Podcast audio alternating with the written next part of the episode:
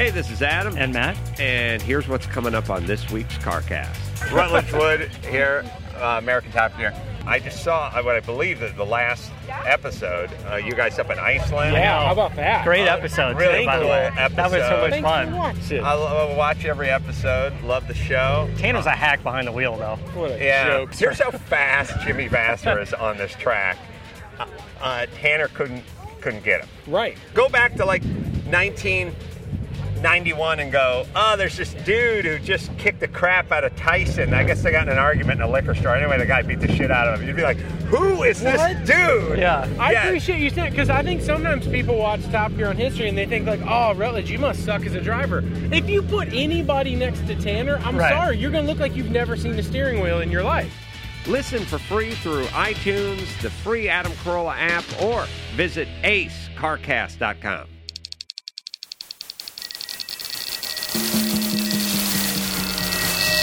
This is Carolla Digital. Hello, my little deviled eggs. It's me, Allison. Guess what? I've gone rogue again because Gary's at Coachella right now. I don't know why, so I'm sitting here in my apartment recording this by myself. I could say anything I want about Gary. I could also do something that Gary hates, which is get way too close to the microphone and then the sound will distort. There's a couple things Gary hates in this world, and one of them is bad audio. And the other one, I'm not going to tell you. You're just going to have to guess. I'm so tempted to get really close to the mic and yell, but I'm not going to. You know why? Because I'm an adult. Kind of. In this episode, Aisha Tyler. I love her. But before we get to that, I think we have time for a quick iTunes comment of the week. And I will be reading that, because as I mentioned, Gary's in the desert. Not with a bunch of hippies, that would be Burning Man. He's in the desert with a bunch of, I don't know, what kind of people go to Coachella? Let me know. Allison wants your iTunes comments. Allison wants them, yes she does. Please leave her some iTunes comments and don't forget to click five stars.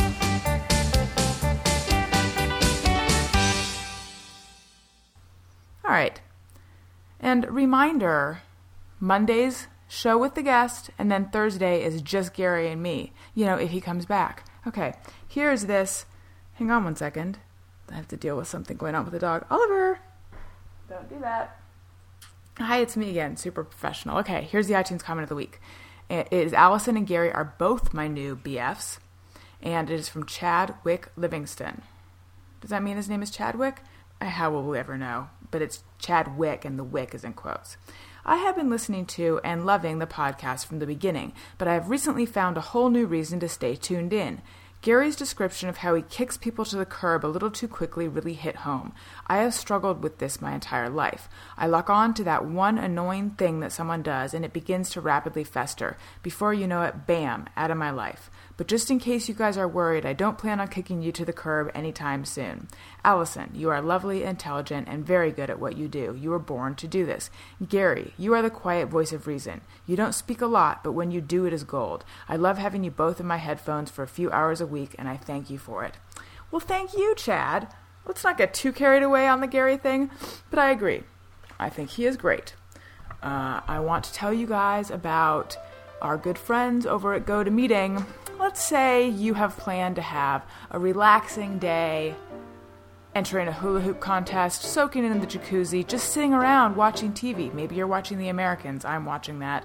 Um, maybe you want to take a six hour shower. I wish that didn't rhyme.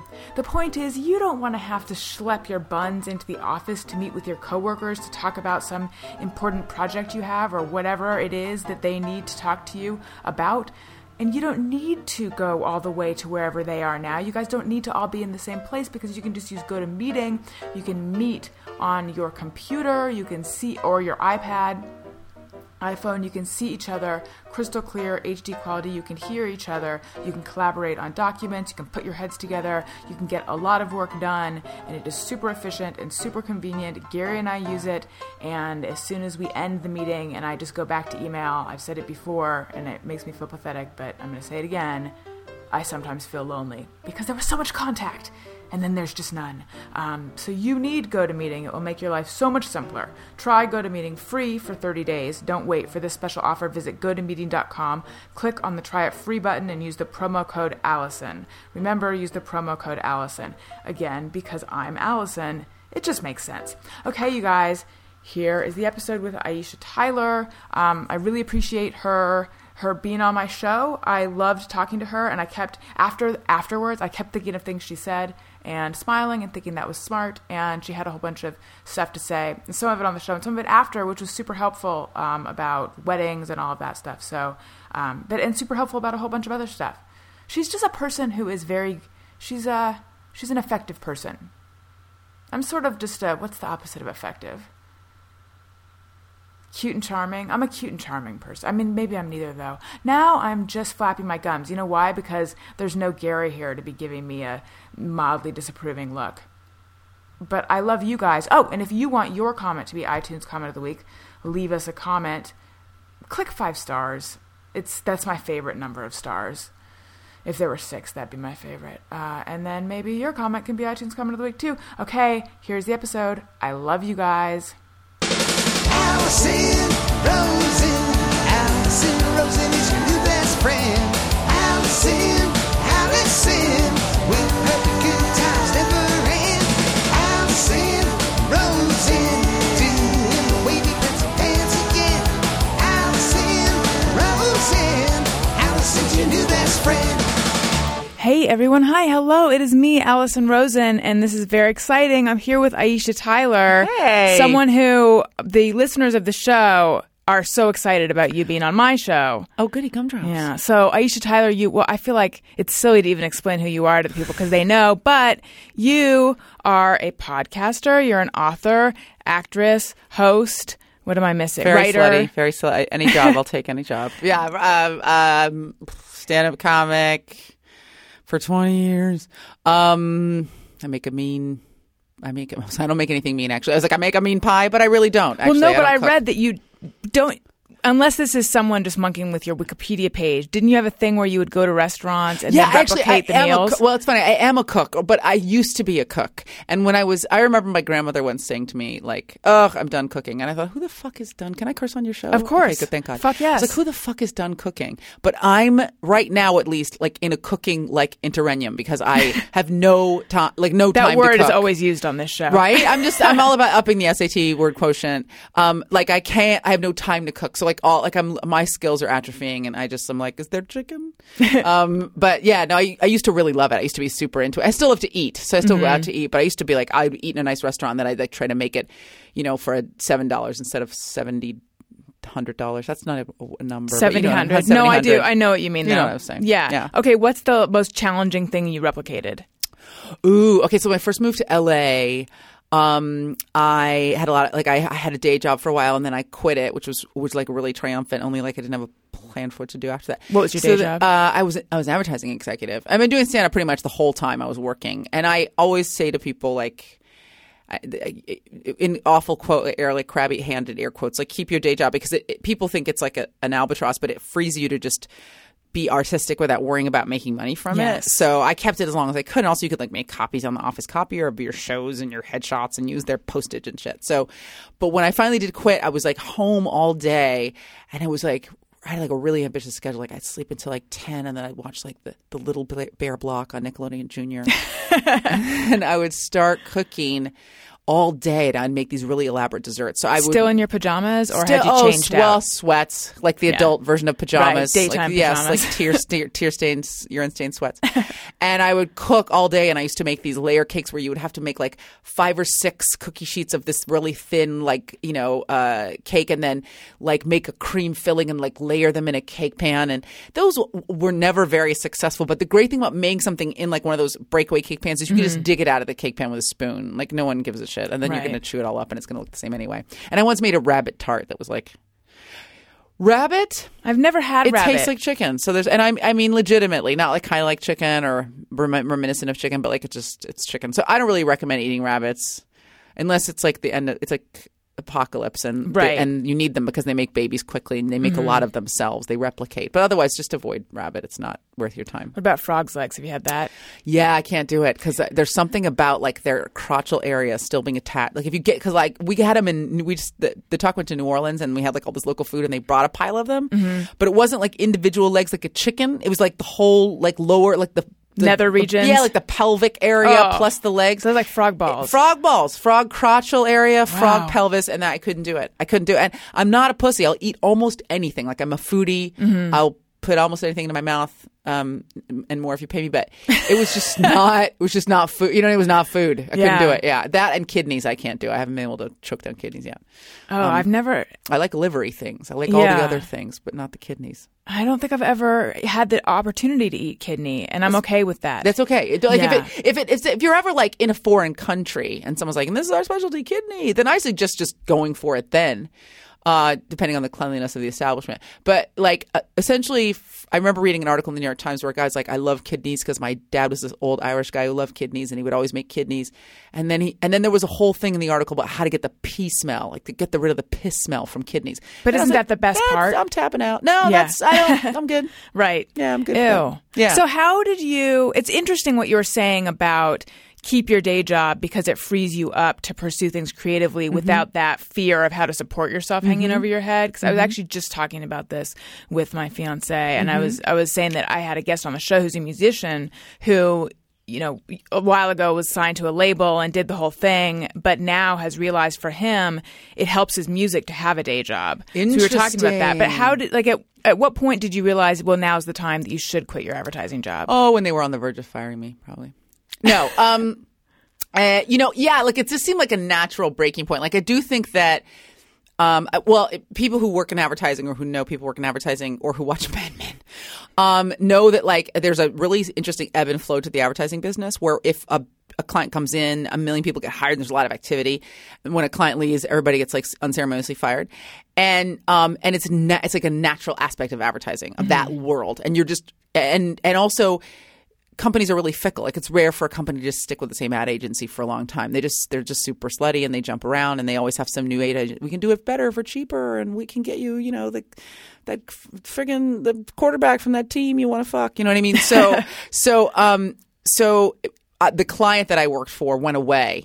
And that was just like an, it just seemed opportune. You know what I mean? It was like, oh, okay, there's an opening here. I might as well just take it. Uh, and and then and then there was a period where like I wasn't really working and I wasn't I was doing stand up, but I wasn't making any money at stand up. Um, and, and then I got a deal. I was lucky. Like I kind of got a, a deal after that. Um, but I do think also for stand up, for any art, I mean, it's interesting to hear about this guy. I feel like it's important to be having like human experiences all the time, and like it's not super like human it, to like drive a sports car from like your palace.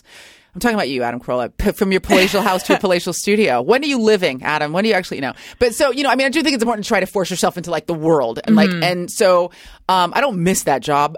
Fuck no. But, um, I could see how somebody would say just making art about like, earlier I made some art. Now I'm making more art about my art. You know, I could say that would just be like a little cir- circular. Yeah. Well, uh, that's the thing, though. As much as I totally get that it does help to well, well, here's what I think. I think that the fear of oh my god, how am I going to pay my bills? Yeah.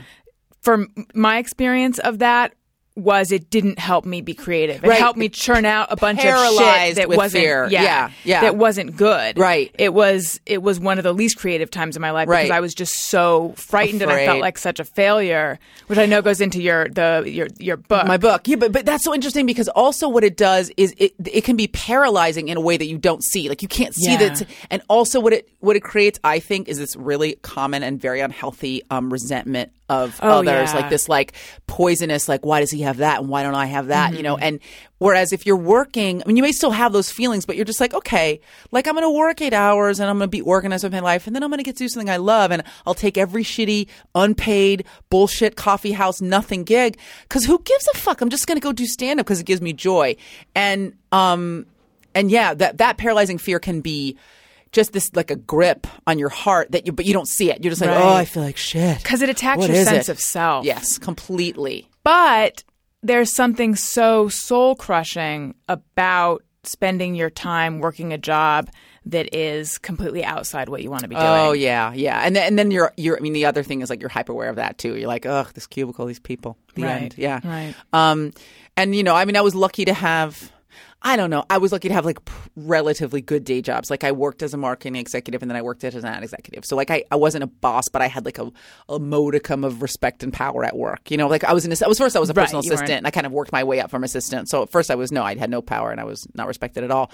But I worked my way up to like low level executive and I had a little bit more impunity. Like I used to do stand up uh, like after work, I would like go in at like six in the, but I was a what worker. Like don't, you can't, can't have a day job and want to be an artist and not be a worker. If you're not a worker, th- there's just no answer for you, mm-hmm. you know? So like I needed to leave work early to do stand up. I didn't just bail because that would have got me fired. I would go in at six and then work till four. So I'd already put in 10 hours when I bailed early. And I would make a real point of like sending 50 emails at six in the morning. Like, bitches, I am here. I'm here. I also mopped. Fuck you. So that made it easier for me and i was t- i was exhausted and i almost killed myself a hundred times driving like back and forth to sacramento but i just feel like if you can navigate both of those worlds you you're miserable but you don't resent the job because the job is a tool. Mm-hmm. You know and everything in your life should be a tool to get what you want. It shouldn't be like this thing that's being done to you you know? Have you always had this healthy outlook? I mm, yeah. You know it's hard. It's like you don't you're not always able to see yourself clearly but i just come from workers you know? Like my dad is just this guy who like my mom is a really sweet and loving like artistic person. So that's like where all my kind of like art mm-hmm. stuff comes from. But my dad is just a guy who like lost his dad when he was really little grew up with a single mom in pittsburgh with nothing. He has an eighth grade education and he just was like he you know there's just he does not believe in feeling sorry for himself or anyone ever ever. Like I, I broke my arm once like when i was in summer camp when i was maybe like eight or nine and he made me ride my bike all the way back home from summer camp and then i fell on it and then he made me get back up and get back on my bike. And that sounds super mean but a i don't think he believed it was broken. But then b after that he was just like you know i love you but the world is not going to fucking pick you up. Mm-hmm. You've got to get up on your own. And and so that attitude of just like anything you want you can get but like you have to work for it. Nobody owes you shit. And i don't and and this business is so it has so little it cares nothing for you. It care and there's so many bruised so oh, this is what i deserve. Why am i not getting what you know i don't care. You could be you could literally be sitting on like the next fucking you know hurt locker or you know fucking godfather. I don't give a shit. Nobody gives a shit. What are you mm-hmm. doing you know what I mean? And then you know what? You could toil your whole life and still not get, you know, make it. And that's okay because that's the nature of being alive. So the minute people lick their wounds in the corner in the dark about how like they're owed this and somebody got that before they got that, well, you know what? The world is fucking unfair. And I, my dad just taught me that from a very early age. He's like, I love you, but I, I can't love the world fair. So like, you just got to get out there and grind, you know? And I think the work makes grinding is its own reward. Like when you're busy, you just don't have time to ever be like, why why me? You know? Um, what is your schedule like? Because from where I'm sitting, it seems like you are involved in so many different projects. Then it makes me wonder how do you have time unless there's some extra time that I'm not aware I'm of. totally on the verge of a psychotic break. Like Okay. I actually I got here a little early and I fell asleep in my car. Um uh, yeah. um so you know, it's funny because I, f- I also feel like people complain about being busy, and I complain about being busy too. Maybe I don't whine about it, but I'm like, oh, I'm so fucking busy. Uh, But that's what I want, so I just have to like accept it. Okay, so disclaimer, but Yeah, yeah, yeah, like, no, you know, feel free to complain. okay, so I'm so busy. I have a thought. Um, no, you know, so like I, I, I, if I'm doing everything right, like if I have my shit together, I get up every day at five o'clock. I work out. I get to work around seven to seven, like between seven thirty and eight. Work being the talk. The talk. We shoot that four days a week. That's amazing, like such a great gig and such an amazing setup because we shoot live four days and then we tape our fifth day. Um, but I'm out of there by like, you know, like latest like two or three in the afternoon. So I'm able to go home and then you know either go to my office and record podcast, you know, record my own podcast or Girl cut and Guy. edit up, yeah, upload it, girl on guy. Um, I have a book coming out. I'll write. I'll be working on that. I'm adapting some things into films. I'll be doing that. I'm in directing some some short films. So uh, every day I'll like leave work and then do that until dinner time. I really try to have. I usually bring the computer to bed at night, but I really try to stop working around six or seven o'clock and like eat a meal and be a person. it's my husband before he just like fires me. Um, he's like, "You're not doing your job, buddy." Um, so Does and he then call you buddy? he- yeah, I no, he doesn't call me buddy. Um, you know, he calls me a lot of stuff, not buddy. Um, but we, you know, we've been together forever, so he's he's super supportive, which is great. But you know, I'll, we'll do that. Like we'll stop and eat dinner from like seven, and we'll watch a TV show until like oh, like two hours off, like seven to nine, and then I'll bring my computer to bed and work again till like eleven, and then usually on Thursday I get on a plane. So it depends on what's happening, but like the last few weekends, like Archer has been on tour. We've been doing like live shows, so I'll get on a plane every Thursday and then do shows Friday, Saturday, and come back on Sunday, or I'll then like I'll, I'm hosting it, some things every weekend. Like Whose Line Is It Anyway starts in April, so I'll be shooting that on weekends. So it's just you know every weekend it's something. Um, but then today I found myself, and I'm super easygoing. But I, I realized that like it, I've hit unmanageability because someone was like, you know, I have a question. I was like, I can't answer any questions. but I really, and I felt badly. As someone who I work with closely, I really love this person, and she's like, "Well, can I?" I was like, "I can't ever answer that question again, and you just have to find another way to get the answer." What what kind? What It was a- category was this question It was like a, it was like I have a photo shoot. Oh, sorry, everybody, Hollywood bullshit. I have a photo shoot, and, I, and she was asking me about my sizes, and I was like, "Call- "You have to call somebody else who already knows the answer to that." Um, so I'm, I, you know, I finally have an assistant. It took me ever to hire one because I kind of don't like people and interacting with people. So We're so the same. right? I can't people and managing people and worrying about whether people have enough to do. You know, I just do everything myself, which makes me crazy, but. It's easier than explaining then things. yeah, to then having to explain to the person. Right, and by that time I could have just done the fucking thing. Yeah. Uh, you know, when you bring it back, it's not what I wanted. But I, I do have a really good assistant who's been, you know, he's young, but he's he's growing. And now, do you have him? Like, how um, in your life is he? Is he in your house? Is no, he- he's not in my house. No, we can't. We can barely let the cleaning lady in to clean. We just like let her clean like the first, like just the air, the foyer. Um, no, he's not. But he's in my office and he's at, with me at work every day, and he travels with me like fifty percent of the time. Mm-hmm. You know, I'm I'm a super private person and. I think that's important. I don't, you know, I, I think so, since I'm a stand up and I also talk about myself on the show, I don't need to have people up my shit all the fucking time. It's not that interesting. And I feel like I want to have a, a normal life, returning to the concept of having some normalcy and having it feel your art. I don't want to. I don't want to totally be like taken care of. You know, I want to do my own laundry and make my own meals. So, um, so yeah, but he like manages my schedule and interacts with people on my behalf, which is great. Like, you know, up until like six months ago, I was still doing all my own travel arrangements, which is so stupid. I mean, it's it, it it's nice to be to want to remain grounded, but it just it's like an hour out of the day that I could have used for something else. You know, And then you, and then it's like, well, are you being grounded or are you being a um, control freak? a control freak and also like rendering yourself totally ineffective. Like the things that I need to be effective at, I'm not because I was super effective at comparing, you know, flight prices to New York City when I could just have told somebody find a, ta- a price for this and blah.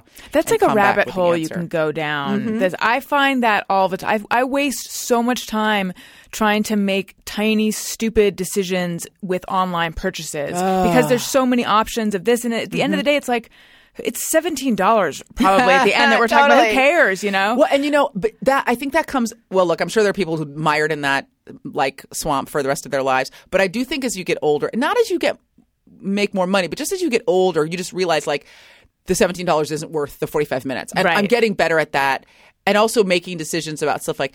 This is what I like. Just get that. Don't look around. Like I stay at the same hotel every time I go to New York. I eat the same fucking food.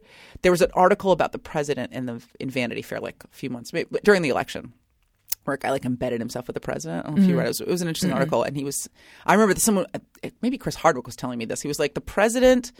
He was saying, "How do you make all? You have to make a million decisions a day, and like, how do you do it?" And he, he said, I don't know if he said it was conscious, but I know it was unconscious for me. I said I just slowly whittle all of my choices down to a few. So like, I wear the same suits. I have like twenty of the same suit. I wear the same suit every day. I wear the same shirt every day. I mean, not the exact. You know what I'm talking about. I do. Yes, They do. Um, Yeah, I eat the same thing for breakfast every day. So and everything's ritualized so that only the biggest decisions are anomalies. And Mm. so I didn't realize this, but I because I was never like this as a young person. I'd have a different meal and a different experience every moment. I've got to glide through human life, you know, experiencing shit. And now I'm just like, I eat, the same fucking thing every day. for what do you breakfast. eat? Because I know people are going to want to know. Really? Mm-hmm. Um, let's see. Uh, it's super boring, and, and and if I was not me and listening to me, I would be like ridiculing me right now. So I apologize. I have very but- nice listeners. Okay, good. Hi, hi, nice listeners. Um, so I, depending on ha- if I'm able to get up early and work out, sometimes I'll eat something right before my workout. So it'll either, sorry, it'll either be a couple of spoonfuls of like organic peanut butter okay. Or or it'll be like a like I bake a bunch of sweet potatoes like just to keep them in the fridge. So I'll Mm-hmm. eat a sweet potato. There are these killer Japanese sweet potatoes that are purple on the inside and they're super delicious. Uh, so I'll eat that for carbs and then I'll work out and then I get to, I get to work and I have I go and steam broccoli and avocado Mm-hmm. with some hippie shit on top, like either some hemp seeds and or this seaweed stuff that's called um, well, it's like wakame, or uh, I can't think of the other Japanese name for it. It'll come to me in a minute, but just seasoning, not shirashi. I'll think of it in a minute. It's some, and I, it's like salty, but not too salty. Oh God, so it's like Hollywood douchebaggery. And then every day for lunch, I either eat a piece of salmon or a piece of chicken that's been grilled, and avocado. Uh, and then in the afternoon, if I'm starving, I'll eat like a protein bar, or I'll try to eat nothing until dinner. Uh, and then at dinner time. so my life sounds so empty. No, it doesn't. And Every day, um, I'll I'll have usually I have five days out of seven. I have a piece of fish and a huge salad, like a kale salad, and then I eat like my weight in chocolate. So like I, this is all working towards me eating like 400 Right. calories worth of You're chocolate banking yeah, chocolate. Like it just literally like I, spe- I we we have we have this drawer that's like a porn drawer, and you open it, it's just like the chocolate equivalent of dildos, just full of chocolate, and we eat like and we just eat. So that's my one thing, but. I my whole but also I eat that way so that if I have a few like if I go to New York for a weekend, I eat whatever the fuck I want at mm-hmm. every meal of the day and I drink to excess and I have two desserts. So I eat that way so that I can go nuts and not like Right. throw myself.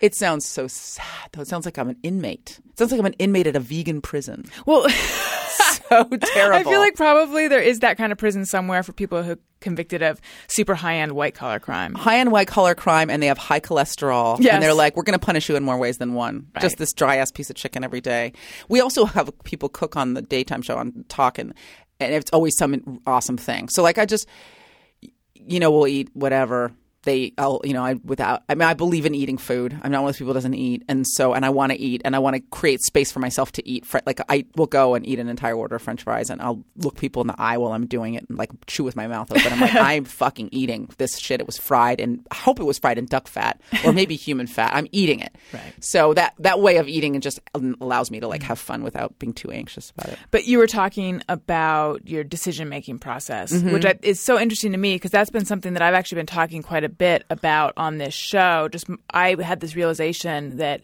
I'm becoming paralyzed by tiny decisions. And Mm. this is a new thing for you, new development. it's it's like it's reached a crescendo. It's uh, it's always been part of my personality, but it's suddenly Mm-hmm. This is become exciting. something. This is exciting, Allison. I'm really excited. I'm excited. really? Yeah, I well, yeah, because I feel like it's because I feel like it's a, pr- a solvable problem. Yeah, right. Well, so it's it's suddenly be, it, it's it's like it's bothering me. I actually had a conversation with uh with a guest recently who has OCD, and I was saying this is kind of OCD, and he's like, no, that's just quirky because is it how is it you know harming Is your it life? debilitating you? Yeah. It's up. It's bothering me. I don't think it's real. It's not like it's oh you know I could have had all these wonderful things in my life. Yeah, I could have had a I was- yeah, it's not. It's not like that. You know, everything's okay. Mm-hmm. I am just really sick of it and frustrated by myself. And what people have said to me is.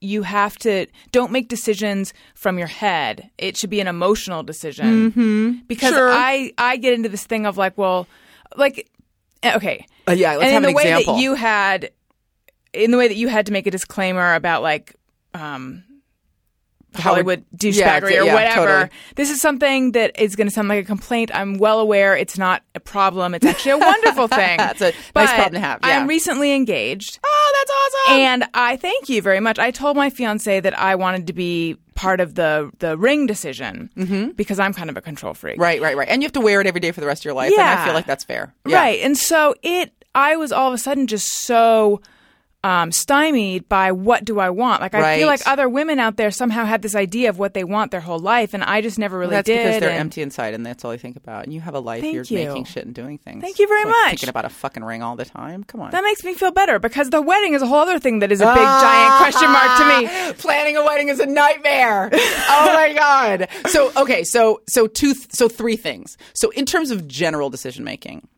there's been this evolution for me, which I, I, I am telling you was not conscious. It was just every day when I would when the, like I when I first started the show, like talk? yeah. So like when I was doing scripted TV. You know, you'd go on a show, you'd be there seven days, eight days, you'd have a couple days off. It would be so you, kind of maybe I would eat something different every day. We we get different catering, or there'd be different catering. With the show, it's like it's really stable. I go to the same place every day. Like I don't have a trailer. I have a dressing room in a building with a flushing toilet.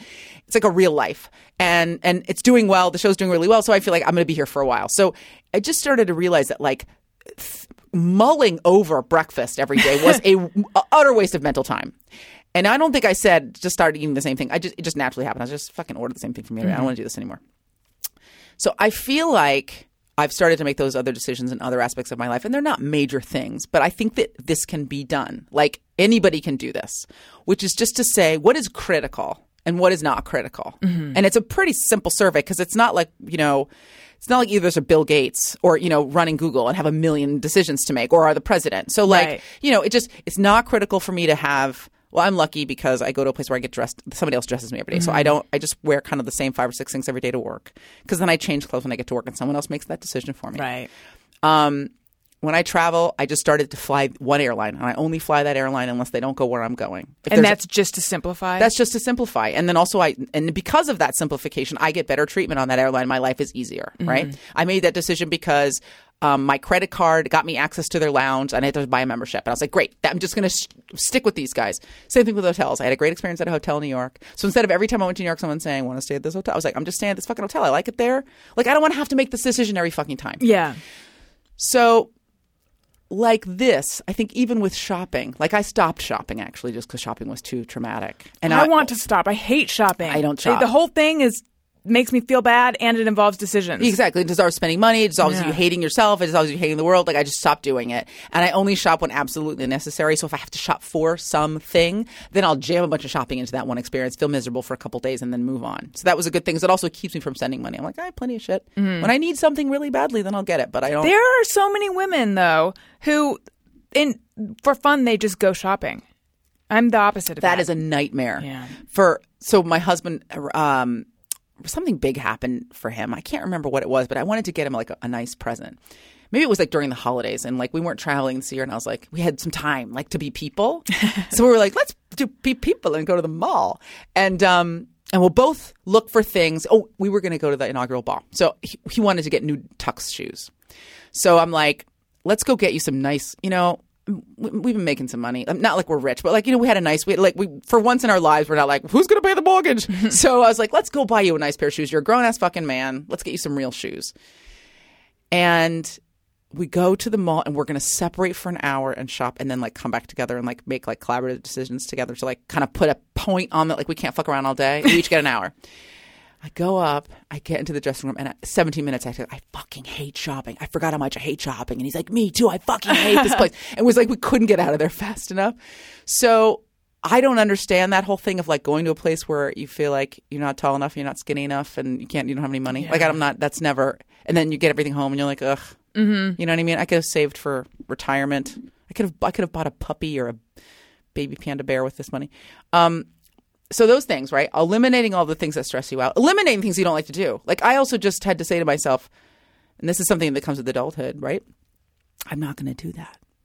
That's that's and and I think we're trained as people, but especially as women, to be like, sure, okay, I'm sorry, it's fine, and I'm just like, yeah, I don't want to do that. Are you talking about Just jobby like- things or social Job- things? uh, jobby things and social things and all the things. Like I really just feel like, do I really want to get up and go to this place? You know, and if I don't, I just don't do it unless like there. And uh, sometimes someone's like, "Do you want to do this thing?" And I go, unless someone has a compelling reason for me to do this, because I, I love to be pitched. I love Mm-hmm. people to say like, "You haven't thought about this clearly," and I always want to hear why I'm wrong because I think that's like a really good way to stay like mentally sharp. I'm just like, yeah, I don't want to, don't want to do that, and and but it's hard for me. Like I'll have a lot of people that pitch me there to do their shows, and I'm sure mm-hmm. you have this too. And if I know them and I know their show, and I want, but but like, and I want to do baby podcasters shows because I feel really grateful. All the people that have come on my show, I, I have to, I want to pay that forward as much as possible, but I can't do like every guy's podcast. And I just had to start to say, I'm sorry, I want to, I'm just too busy. But that was really hard because I was like, when I was a baby podcaster, people did my show. You know what I mean? yeah, I know it. It is hard to. Uh, God, I am the worst. I don't even want to say this, but it, but I'm Say it out loud. I'm the worst at just.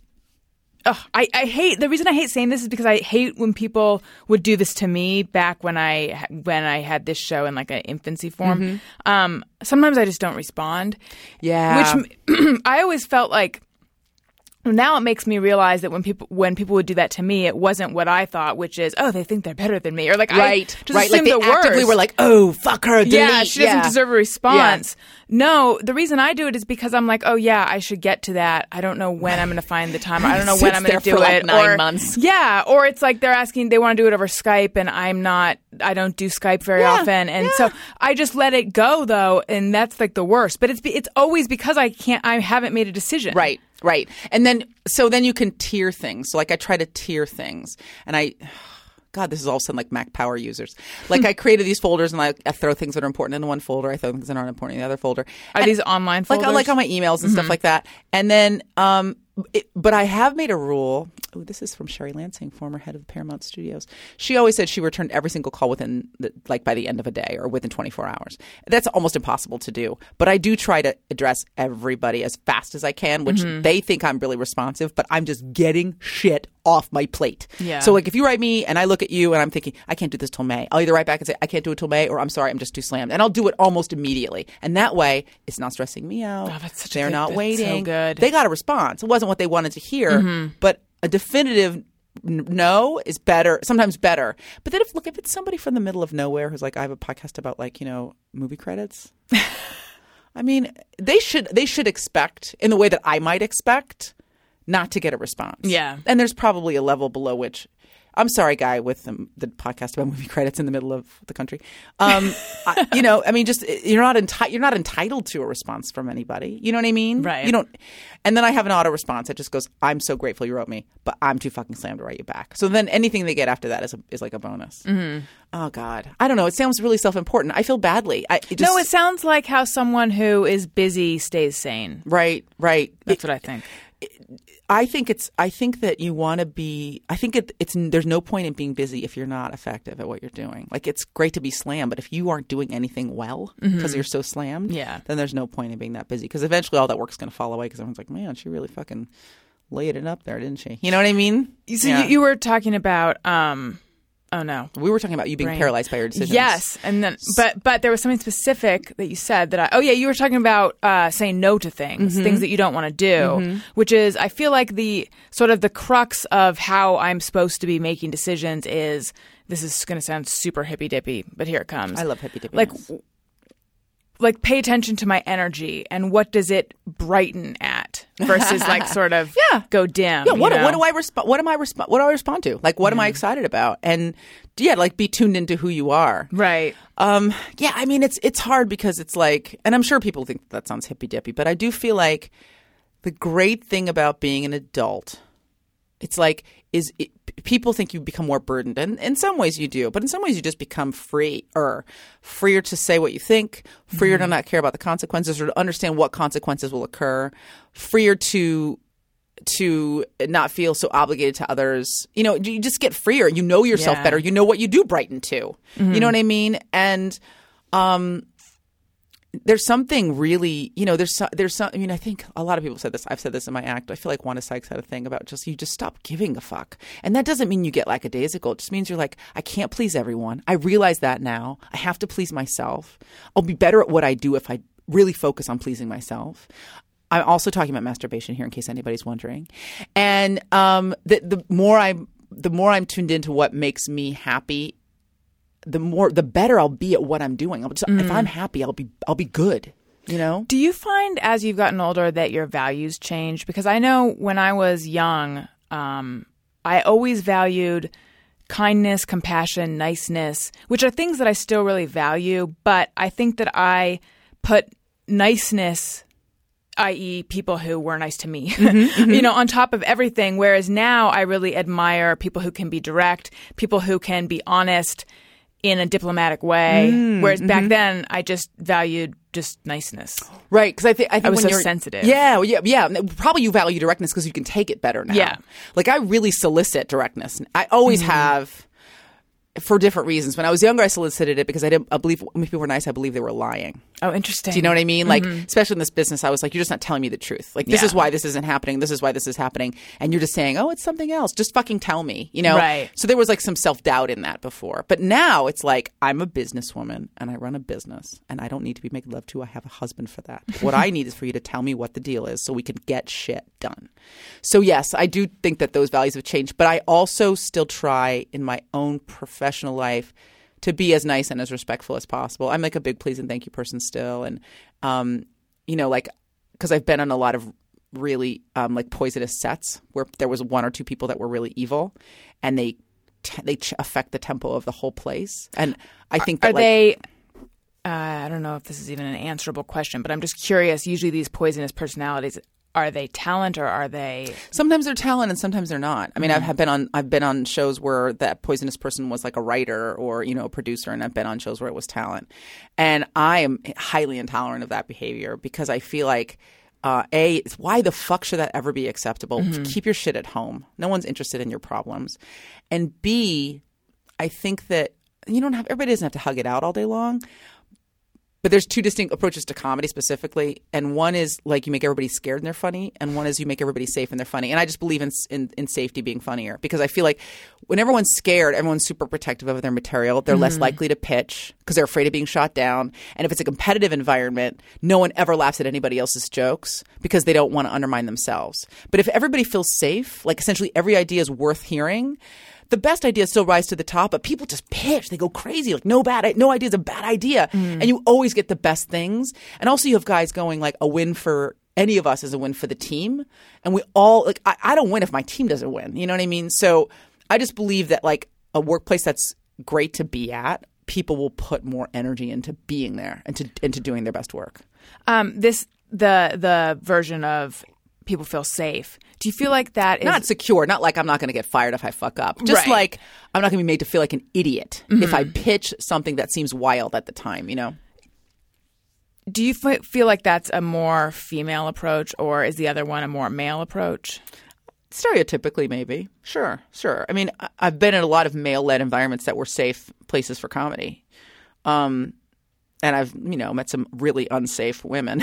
um, you know, and also I've met some women who like don't trust other women and aren't kind to other women. Um, I'm super psyched that I'm in a place where it's like the nicest place. I, I it was really funny because when I started the talk, I remember being in a room once and looking around like, this is the most women I've ever worked with at one time because I'm always it's usually always me and like all dudes or one other woman. Um, and it and it, it's and I think people really want to assume that a place like that would be like crazy and competitive, and it's like the nicest, most supportive, most easygoing. Like everyone's like, "How's your life going? That's fucking awesome. Let me tell you what happened to me this weekend." And it's everybody's just free to be themselves, which is great.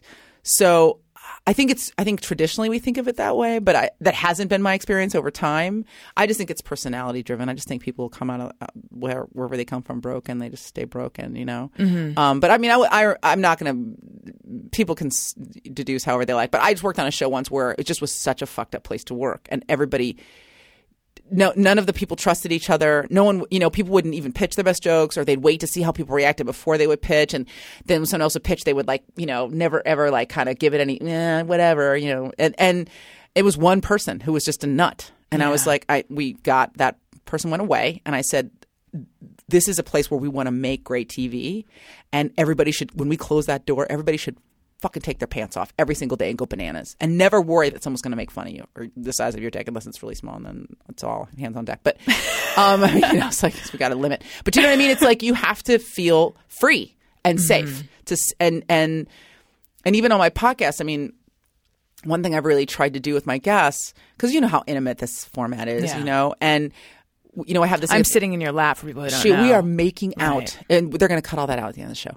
Um, but that, like, for, on my show, we have this thing at the end of the show called "Self-Inflicted Wounds," where people talk about like something in their lives that's gone terribly wrong. That's their own fault, and it's usually a hilarious story about how they got drunk and like wrecked a car, fell down some stairs, or you know, took off their shirt in a public place.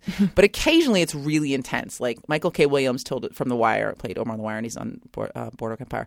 Told a story about you know his drug addiction and relapsing while he was on The Wire, and and how his character got sick. His character got sicker as he got sicker, and you could see it when you watched the show. And W. Kamau Bell um, was just on a little while ago, and he talked about the fact that he has an online porn addiction. And the minute he, and I knew he felt nervous saying it because it's a fuck. And he said, and I've never told anybody this before. I've never said this to anyone, not even my wife. Wow. Yeah. And I said, I need you to feel super safe about saying that here. Like he said it, I was like, I, if I'll take it out if you need me to, but I want you to know, like, I'm not here to make you feel badly about who you are. And I just feel like people are bolder when they're bolder and more interesting when they're not like, what's going to happen? Yeah. You know? So I don't know. That was a really roundabout way of. No, about- I love yeah. that though. I was actually I almost tweeted something uh, like around New Year's, and then I was like, I, this is this feels doesn't feel like a tweet. It's actually a deleted tweet, which used to be a segment on my show. Ooh. Do we still have that song? Ooh. We haven't done this in a really long time. I'm excited. Feel that beat. By the way, your show is way more produced I than mine. we have a deleted Thank you, Gary. not so sweet. Maybe that thought is incomplete. Think I'll bid a quick retreat. I believe we have a deleted tweet. Wow. Like, Yeah. Really produced. Thanks. Lovely. Um, but I don't remember the exact wording of the tweet. It was just something like, my goal as an interviewer is to, you know, get. We'll see. Now, despite the song, I don't remember. This is not at all 140 characters. So I'm going to move away from trying to put it in tweet form and just 140 say characters it. in sentiment, anyway. Yeah, Yes. exactly. I'm just going to say what it was, which is so I, I my background is print journalism and interviewing. Mm-hmm. That's why you're such a good interviewer. Yeah, oh, you're great. Well, thank you. Yes, seamless. Um, and, yes, effortless. uh, but I really, you know, I think I have a, a pretty good ability to get people to open up Mm-hmm. and share things. But now that I do a lot of other podcasts and I've been on the other end of people getting me to open up. Mm-hmm. Um, I realize that when I reveal things that I didn't want to reveal, it does not feel good. I don't walk away being like, you don't feel like a real. You don't feel relief. it depends. Right. It depends how they do it. So I realized that I want people to reveal things, but I want them to feel really good about what they like. What you're saying, good about what they Yes. revealed. I don't want to feel someone to feel duped or tricked Yeah, like into they got opening caught. up. Yes, like they got pounced on. Yeah, Right. Yeah. I mean, I I say when I do my show, I mean, I'm not a journalist. I'm, you know, hopefully I'm a peer with the people that I'm speaking to, and I But you always get people to open up and feel comfortable. I mean, you, you're really good at getting a great rapport. I try. I mean, part of it is I think I, I'm I'm willing to say anything about myself, and they realize I'm not guarded. But and I don't even always say this disclaimer before every show. Sometimes I'll say it at the end if it was especially intense. But I just go like, I'm not here to get you. So like, if there's you know, if there's something you don't, if there's something you said you don't want out there, like I'm not. Why, why the fuck would I do that to you? Why the fuck that was that? Yeah, that's not my gig. I'm not TMZ, right? We're here to have a conversation. I've actually never had anybody ask me to cut anything out of the show. Really? And I- but and uh, yeah, and I will tell you that out of the now 107 shows I've done, um, I have never had to cut anything out. And every single, ep- I would say out of 107, 100 people, 100 episodes, people have said, I've never said this before. I've never told anybody this before. But I feel like the long form podcast format also encourages that because you run out of pat answers pretty quickly. Yeah, You know? yeah. Well, with print journalism, I just remembered a number of times having conversations with editors where I'd be like, you know, they the source or whatever the interviewee d- doesn't want this in, and, Mm-hmm. And they're that- like, too bad. Yeah, I mean, the editor's impulse is pretty much always too bad. Yeah. And so that was I had I had it in my head that that's kind of how this works and then I had to realize no with podcasting it's it's it's different than it's just an entirely different Yeah. thing and it's more about the relationship with the person Yes. and it's about them having a, a good experience and plus I'm not this isn't like 2020 Yeah, yeah, you know? we're not here to I'm your like best friend to catch. your- yeah, you're like your best friend who took all your shit Right. and put it in the street. right it's not Yeah. Alison Rosen's your worst enemy Exactly, Alan, Ellen Rosen. I've revealed my sources. Um, yeah, no, I think it is. It is a very, and also, I mean, the unique thing about the podcast verse Hardwickism is that um, you're hoping some of these people will come back. yeah You know what I mean? So you don't want to shit where you ate. And um but like I said, I've never had anybody I had one person who expressed some discomfort with something and I just said, I listened to it, I think you come off great. If you uh, the show's been going up for three weeks, think about it and then write me again and then I'll take it out. And then he thought about it, he's like, It's fine. what what made you decide to start podcasting a few things. One was I used to love radio when I was a stand up. Like I used to really love, and you don't do this kind of radio anymore, but when I was a baby stand up, hello, two decades ago, um, at least in San Francisco, there were a couple morning shows that, and there was one, Alex Bennett was like kind of one of the precursors to Howard Stern, who um, would just have comedians in for four hours. And you just go into the studio and sit for four hours and just talk shit. And it was this great opportunity to try to be funny. You couldn't do your material. You weren't allowed to do your material. You just had to be funny on the spot about whatever was happening. It was like this great workout. And then, um, like I, when Adam moved to podcasting, I was one of the first guests he had on his show. And then I might have done, might have done the Nerdist, or I was listening to it and I was like, I might have done it. And I was like, God, this is so much fun. And at the time, I was kind of between projects, quite honestly. And I thought, I just want to make something that's mm-hmm. mine that I don't have to ask anybody for or pitch to anyone or get them to approve it. And I just thought, I'll try it. I mean, I wasn't like, I'm going to make a million dollars. I was like, I'm just going to try this thing and see how I like it. And I recorded a bunch of shows at Comic Con two years ago. And they were just, it was just so great. And what I realized was it was an opportunity for me to learn a lot from other people, to meet people I was dying to meet and it evolved into something very different than what I set out to make because it's much less like radio esque and more just like unstructured conversation. But I took six weeks off last summer to write my book, and I thought it was a relief when I did that. I was like, oh god, thank God I don't have to get the show posted this week because it's always stressful. But then when I came back, I was like, oh my god, I fucking forgot when I love the show. like I couldn't. I, mean, I was talking like a thousand miles an hour. Um, so it's it's interesting because I really love making the show, but I don't have like this. My I don't have a business model built around my podcast. It's for me, it's a like a, a piece of fan art. It's a it's a gift. Like I make mm-hmm. it every week for my listeners. I love making it. You know, I know there are a lot of guys who are really thinking about it as like you know like a revenue generating you know opportunity. I have advertisers on my show, but I only take the ones I want. I don't care about the ones I don't want. I am lucky that I have other jobs that like allow me to make the show without worrying about whether it generates revenue. And I want it to just be like a pure expression of who I am. So um, I've really resisted changing it in any way. But I will say, and I don't know if you've noticed this about your show, but I just wanted to make this little show. I was like, I'll make a little show where I get to curse a lot, you know? And then, um, and I, you know, I did end of last year, I guess like, was my first Christmas, my second Christmas. Uh, I did, um, I did like an all no, it was my second Christmas. I did like an all listener show. So uh, it- everybody wrote in questions all fall, and then I curated them and I just answered them. It was just me talking, and you know, a lot of people "Oh, I like your show. Tell us what it's like to kiss, you know, Joey and Ross, and blah, you know, a bunch of shit. You're adorable people. But then, you know, I had a guy who was like, my mom died of cancer last year, and the two things that we bonded over were like playing video games and listening to your podcast. And like we listened to your show like a couple days before she died. I mean, I was crying hysterically. You don't realize I know how the impact. Yeah. yeah. What what you know what making this thing eh, can do for other people. And I don't go around thinking that every day. I'm still just making a silly little show where I curse a lot, but I'm super grateful. I'm if it has any impact on people Yeah. whatsoever, and that And- keeps me doing it too. And when yeah, it that makes whenever I, I hear that I this show helped someone through something rough, it just makes me feel so good. I think because for me, it's like well, because I, remember the things that helped me, mm-hmm. you know, and just to think that that you are that thing that is in that person's head and sort of give you know dis- Right. And for- them or or making them feel less alone or yeah, whatever. making them feel less alone, making them feel connected to something bigger. You know, um, my show circles a lot. You were talking about my book. Um, my show circles a lot around the idea of of being audacious and and and being fearless and and how people get to where they are in their mm-hmm. lives. Because it's not just about comedy or, or even artists. Like i interview a lot of well musicians but also like athletes and stuff like that. And it's really about like being bold and like you know finding out how people get to where they are. You're talking about your book my, now, po- right? my podcast is about that. Oh, okay. and then the book self-inflicted wounds kind of distills like the concept like so everyone every week tells a self-inflicted wound mm. story. And then i decided it was kind of unfair for people to come and humiliate themselves every week. So my book is all of my own like collected from when i was a kid.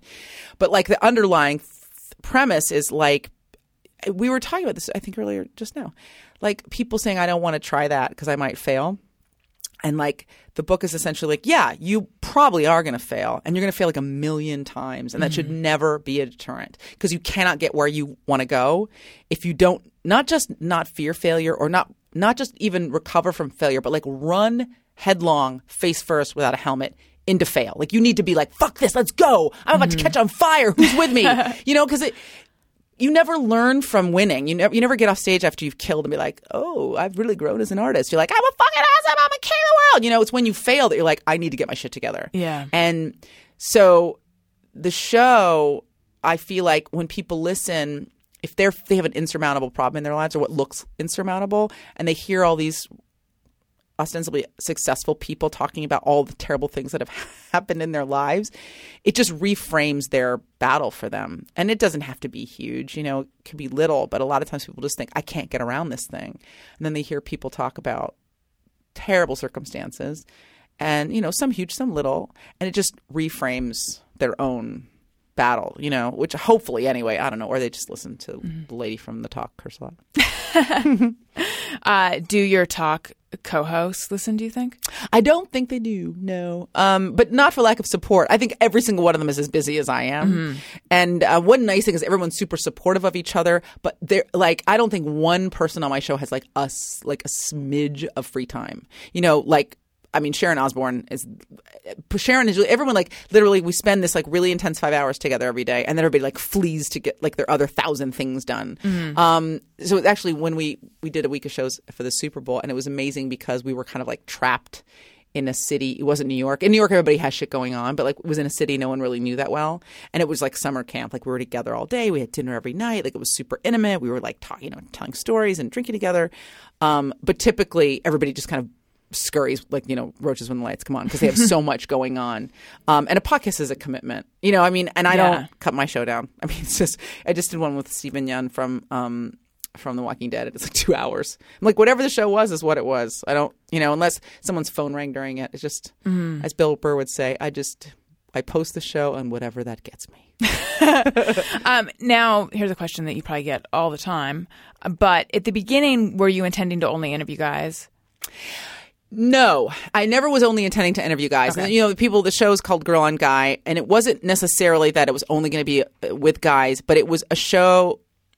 Originally, the, we had had an idea for a TV show that was similar. That was going to be like you know, like a, stuff about guy, stuff that guys love, but brought to you from like a, a woman's perspective. But like a woman who wasn't like, oh my god, boy stuff, but a woman who was like a girl who you could be you could be drinking and playing poker with, and um, we had some really good conversations about it, like with TV networks. No one kind of got it, you know. And I was what like, part did they not get? Do you think? oh, all of it. You know, they're like, oh, guys, and what? She's like, guys, girl. They just didn't, you know, whatever. They're idiots abound. Um, but that was fine. You know what I mean? Because I'm really happy with how it turned out. Um, and I was just like, I think this is a great idea because this is stuff I care about. You know, it's not like I'm like, I want to do a show about stuff that guys like. Let's figure out what that is. I was like, I want to talk, do a show where I talk about video games and, and action movies and drinking. And and I, you know, I was raised by a single dad, and my oldest, like two, two of my best friends are men. In, in addition to my husband, like my oldest friend, I was his best man at his wedding. He was in my wedding. Like I just, and I'm a stand up. Like I'm usually always only with guys, and I just really like male company, which sounds super hoary, but um. I just do. I just like being around men. I have a lot of really good girlfriends. I re- like really close girlfriends, but I just like being around guys. I always have. I've just been a guy's girl. I was just a tomboy, and it's just who I am. And I wanted to embrace that stuff. And um, so I definitely bring women on, and and I and I, but I also felt like it was an un. It's funny because some people say, "Well, men get plenty of opportunity to promote their stuff," and I'm sure that's a, a valid argument. But I don't. There's no show like mine, Right. You know, and I, and I just wanted to do something that wasn't like I'm going to carve a niche. I was like, "What am I into? I'm going to make a show about what I'm into." And luckily for me, it doesn't really seem like a lot of other people are like this.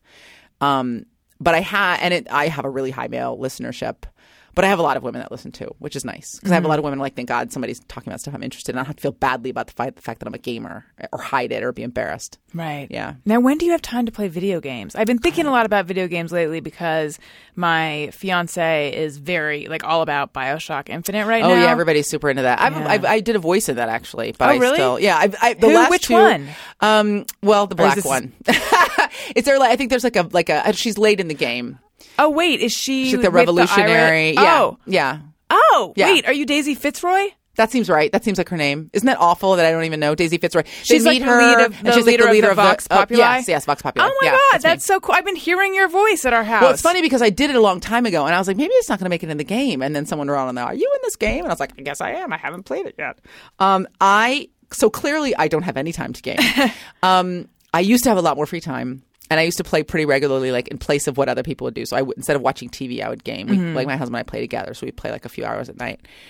Um, the last two games, I was like, I was in, you know, Ge- Gears, and it took me forever to play Gears, and it's sad. I'm, I'm a, I have a sad, sad life, but um, so I haven't done any console gaming in a long time, which is really depressing.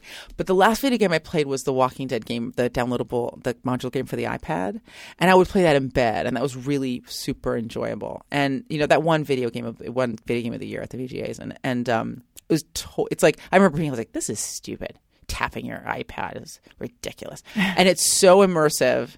I like, and I remember I was like, oh, I'm about to play this game. Because I'm super into The Walking Dead generally. And everyone's like, get ready to cry. It's like, I don't fucking cry at video games. And I was like, hysterical crying. Although I did also cry during the last Gears of War. A, a very critical character dies during that game. I'm not going to tell you who, but I like, we had to stop the game for five minutes. See, I don't really play video games, but I feel like I want to play more of them because for all the reasons that people have a problem with video games, I need more things that'll like I need more things in my life that'll take me away from fretting about other things. Yes, You know, I feel like it's like a good thing to sort of occupy my mind and like mm-hmm. give just a little brain shower. Yeah, and I feel like if you play a great, I mean, it depends. I only, I really only play kind of like I really love shooters, so I play shooters, and and that's a way for me to limit the number of games I really look at. Like if I just say I'm only going to play this category, then it's not as again as wide open in terms of my decision making, and I just like I don't play games where you drive a car, and that's fine. That gets that off the table. Yeah. But it was it's cool because I love doing it with my husband. We like playing together. We play cooperatively, so like if we're playing a combat game, we're like you know getting each other's back and Is covering that the each other. split screen thing? Yeah, because Daniel yeah. has tried to play that with me, and because I'm such a, a newbie to all of it, it's like, like, I don't even know where he is, and he's shooting everyone, and I'm just like Hanging out. Yeah, I'm like, wait, which one controls There's my some body? games where you can't do split screen, and then like we'll tra- like for Fallout, you couldn't. We would just pass the tr- controller back and forth, which was fine. Um, if you can get it right, it's great because then we're like, okay, I'm gonna fire this guy, and then you push the car, and then I'll cover you. Um, but there's a point to all of this, and it was something about if you play a really filmic game, Mm-hmm. it is really immersive, and you do forget about other things. And of course, someone could say it's silly, but I don't think it's any sillier than reading a book or watching a movie. Right. It's just an opportunity to forget about what you're worried about, and it is something you can do with someone else that's more active than just watching a film. Um, so I mean, I, I I love that, and I wish that I had more time to do it. But I really, what happens is we'll binge play like. Over the Christmas holidays, we played a bunch of games, but like I haven't played since mm-hmm. then. It's kind of sad. what does your husband do? He's a lawyer. Yeah, but he also he's he he's he he. He was a litigator for a long time, and he's he's like an entertainment lawyer, but he doesn't really work in the business. But he also runs my company for me, which is great. And you guys met at Dartmouth, is Mm-hmm. that right? So you've been together. Since we were like 19 years old. Wow. Like what the fuck? I'm always uh, so interested in people who meet the the person that is the right person for them at a young age and are able to recognize it. Oh, I don't age. even know. I mean, I, we kind of recognized it. I don't know. I I will just tell you right. I was not like a big like marrying person. So just yeah, it was. I, I didn't think I'd get married till I was like maybe in my forties or something like that. I was gonna I'm gonna make my fortune and then I'll take a lover. But um, I just happened to be the right guy who was super sweet, like good person, and um. And then, like, I remember broke up with him for a while, and then I just realized like I couldn't be without him. But y- yeah, I mean, I'm not a traditionalist. You know, I mean, I have a very, I'm, I have a very traditional life because I got married to the guy I met when I was 19 years old. But I'm not a traditionalist at all. I just lucked out, and I think, I think that generally, if someone asked me if they should marry the person they was had been dating at 19, I would say no, because I think marriage is very hard, and I think you should know yourself a little bit before you do it. Um, and I think that most people change a lot in their adult life, and if they don't have someone who's super supportive and flexible, it's inevitable that they'll grow apart. I like I, I think that it's very, very hard to like stay on the same plane with the same person your whole life. And then most people bail when it gets weird. And usually if you stick around after that it gets better. Then, you know, most people are like, Oh, it's getting weird, must be fucked up. Must have been a bad idea. You know, yeah, but you just have to kind of like hang you have to hang in there for all that stuff. Also, um, I don't have kids.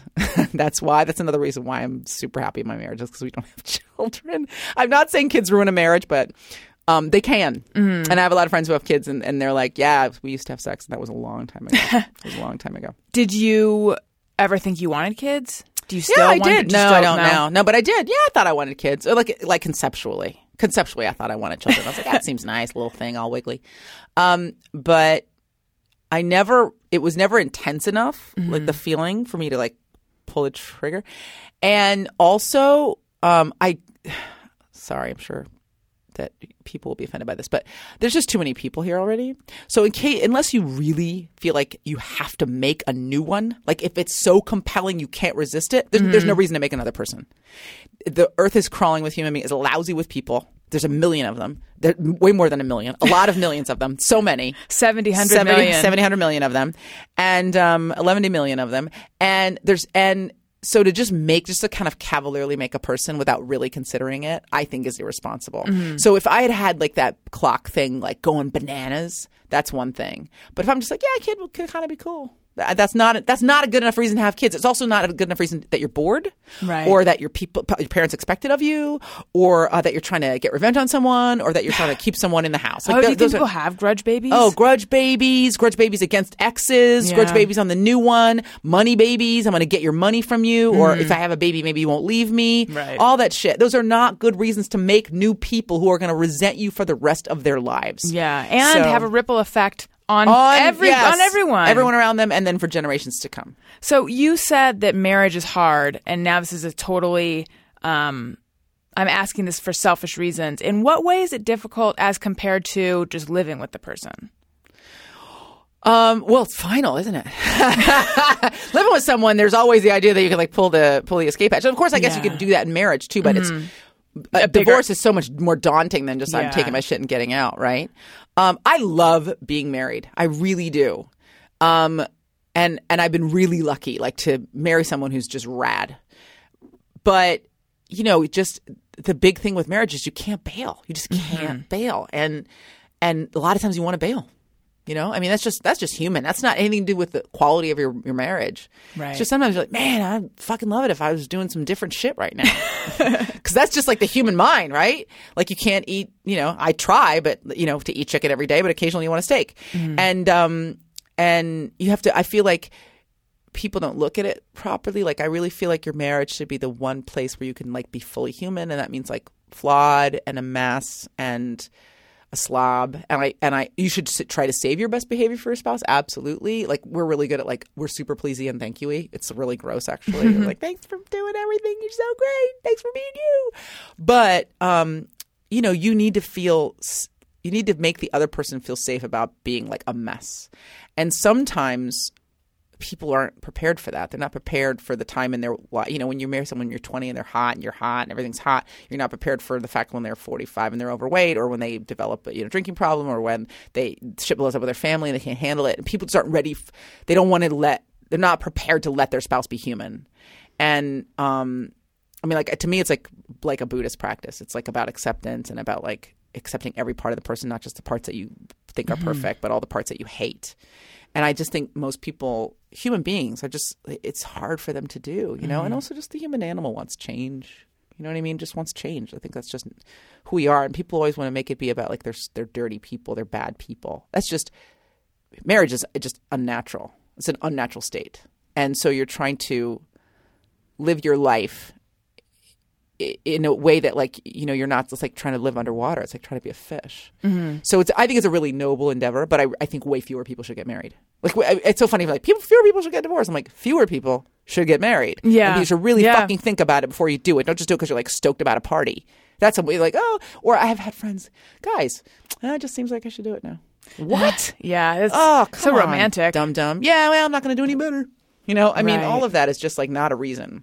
But that's very long winded, as I have been all day. And what I will say is, I think it's the, one of the most noble endeavors. And I'm that does, I'm not a religious person. I mean, I'm just saying like a, just about loving somebody completely is like a really hard thing to do, mm-hmm. and it's it changes you as much as it changes the other person, and it's like good. It's like really good, and like.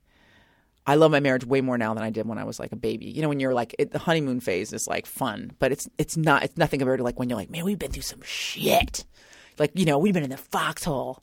You know, look at all those scars. I almost shot you. You know, like that's Right. Yeah, just I love I love that part of it. I think what I thought love was when I was, I don't know, in my teens versus now, that, just like I was saying, my values have changed. That has changed so much too. I was actually just remembering that I went through a long, or maybe not that, yeah, like a, a long phase of my life where I felt like there are people that I feel comfortable around, and then there are people that I am attracted to. Hmm. And when will it ever be the same person? Totally, totally. Yes, that's hard, right? Yeah. I mean, I, I mean, thank God this the the man I'm with now. It was just somehow what I felt was something I had never felt before, and it was like some combination, and it was just different, and it was right. And but I, I for the longest time thought I'll never. I'm just I'm too broken inside. Like I'll never get this to go. So I Right. gotta choose one or something. Right, right, know? yeah. And I think, I think that's normal. I think most people, like I remember, I, I remember a point where I was like, how do people fall in love? How Yes. you, how do you even ever like the same person at the same time who likes you? That like that in and of itself seems mathematically impossible, Right, right? right. Um, yeah. I mean, that's just like that's just real. And I, I don't know. I mean, like I've had people that I was like super attracted to who were like dicks, right? And the people that I really like being around who I wasn't attracted to. And I think the thing about my husband was I just I remember just like liking every like just liking him so much, right? and I wasn't even like we were, I was dating somebody else at the time, and I was like, God, I just like him. I just like him. And my friends like, you totally are like in him. I was like, No, I just like him so much. He's so, so nice, he's so funny. I just like him so hard, you know.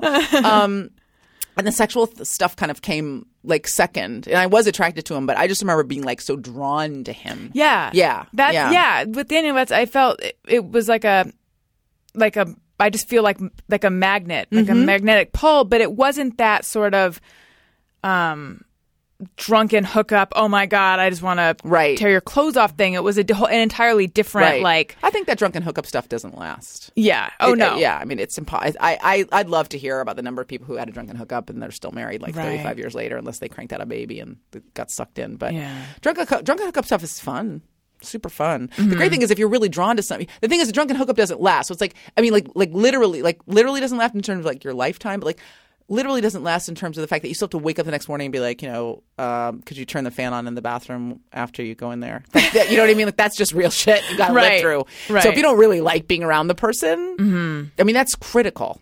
Like critical that you just like this person like all day long and not just like a little bit at like a certain time of the day. Yeah. Yeah. Yeah, I don't know. I, I, it's, it's, it's awesome. It's really awesome, but I just, I don't, it's not for the faint of heart. It's not for marriage. is not for pussies. Now, do you think? Well, he is. He did work in entertainment law, so that is no. I mean, He's I'm not. He's not really in my business. He's not really in the business. in right. that Is way, yeah. that uh, difficult for him to be with someone who is in this industry?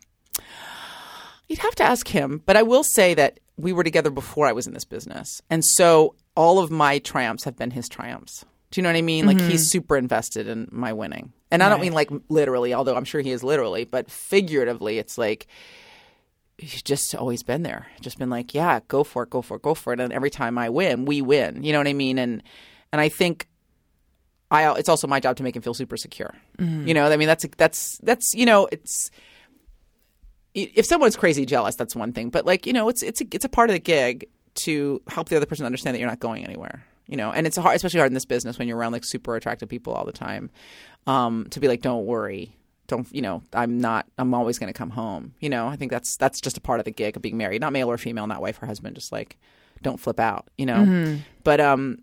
But yeah, I mean, he was like, you know, got me my first comedy notebook, came to all my shows, came to all my shows for years. When he eventually asked not to come, I was like, I can't believe you made it this long. I mean, I would have tapped out years ago, but he, you know, would come to my shows and give me notes and yeah, just, just, you know, like just, he was, for a long time, he was like a coach, you know what I mean? And, and that invested in what I was doing. Um, but you know, he's fucking awesome. So, uh, whatever, whatever bad qualities he has have been totally outshone by all the awesome ones. And, and then, you know, um, mama brings home the bacon. So there's that. How how did you guys meet at Dartmouth? Did you have a class Oh, together was or? dating his best friend. Oh, Hello. yes. Yeah, which you know was neither here nor there. Um, we just got to be super good friends, kind of in, in that you know. And then I realized I really liked him. right. Well, I think it is time to do some just me or everyone. Get ready for Yeah, wow. song. I was the chattiest. Sometimes I'm the I chattiest. ponder on something I have thought or done. Is just Your show is so produced. I love it. It's like a real radio show, not like mine. Okay, Mike Grieve says, I feel bad about my harsh Netflix movie rating and I go back later and give it an extra star.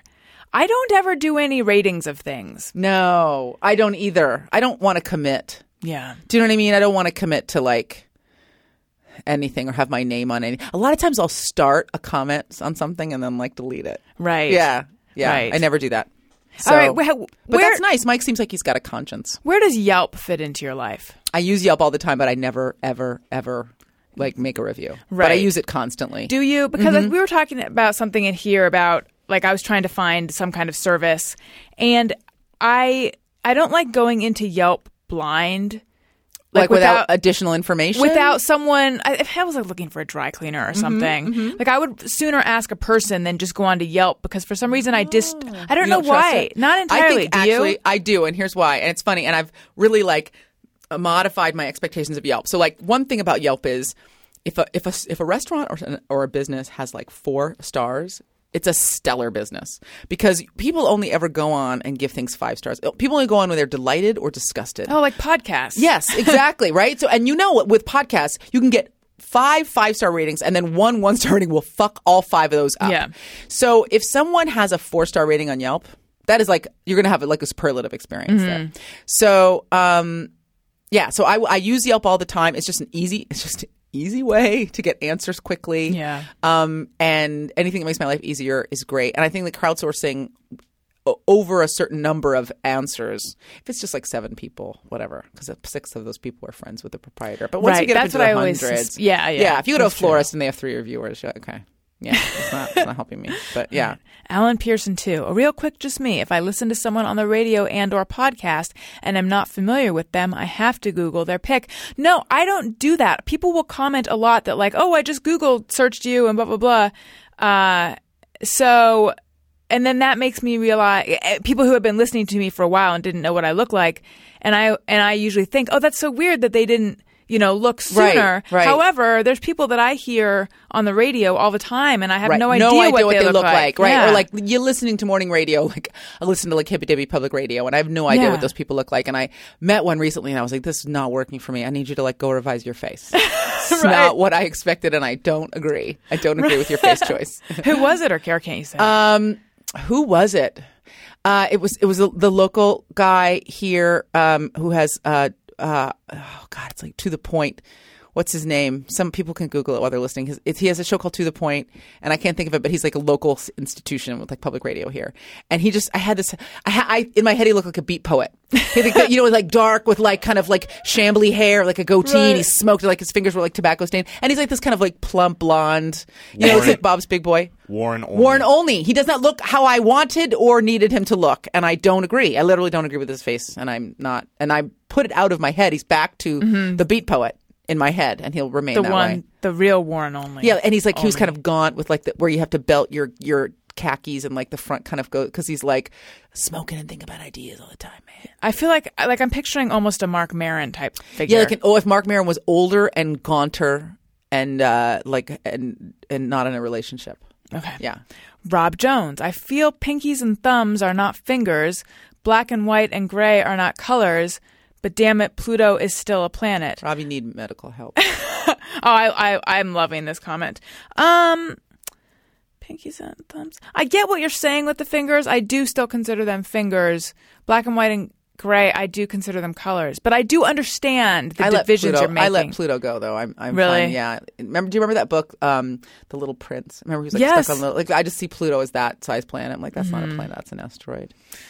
You know, I feel like there was a lot of um, meaning in Little Prince, but I don't know what Oh, it it was is. super heavy. I can't tell you either, but it was super heavy. It was about isolation and the and like also maybe the Holocaust. I need to. I I, need to reread it It's because like a really heavy book. There's so many things that I read when I was too young to really get. Not Animal Farm. Animal Farm. I feel like that. No, that was- and the su- Crucible. I really oh, got. big metaphors, big metaphors in those. Yeah, like, yeah, but Little very. Prince, no, I really do think Little Prince was like about isolation and love, and like literally about like I, I think he w- it was maybe like written in the context of World War II. So there was like, I, you know, I'm sure, like, big yeah. ideas in there, but yeah, but no. Sean Rob Dixon uh, gets annoyed when someone says "knock on wood" and proceeds to hit a non-wooden surface.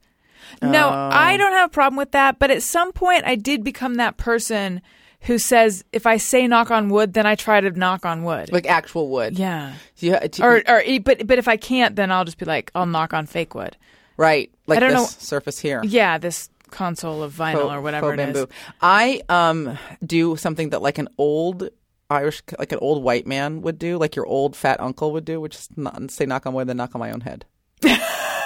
And then after I that, like I that. steal your nose with my thumb. I mean, like that's what the lay. Knock on wood. It's like so stupid. so yeah, People still do the got your nose. I'm sure that was really some popular. some kind of plump uncle somewhere is doing Yeah, that to a kid yeah. right now. Totally, a super annoyed kid is like, "Ugh, I'm going to update my Facebook status to say my uncle's a douche." Bryant Rich at a Mexican restaurant when they say plate is hot, I have to touch it. No, I I don't have to touch it oh yeah, because No. I trust that it's really hot. I have an anecdote that I think I can tell it's safe now. It's been like the the statute of limitations is up. Um, when I was doing Friends, there's a, uh, in the Barbados episodes, Jennifer Aniston has a bandage on her arm, and it's because she went to a restaurant, a steakhouse in Beverly Hills. Uh, where they brought her a sizzling plate and said the plate was hot, and she, whether she believed them or not, she was talking to her date and pushed it with her elbow, like pushed it with like the, the flat part of her forearm, Yeah. and burned the shit out of her arm. And Oh so I God. never touched those plates ever. She's and she's like, and you know what? I should have listened. He said it was hot. I didn't trust him.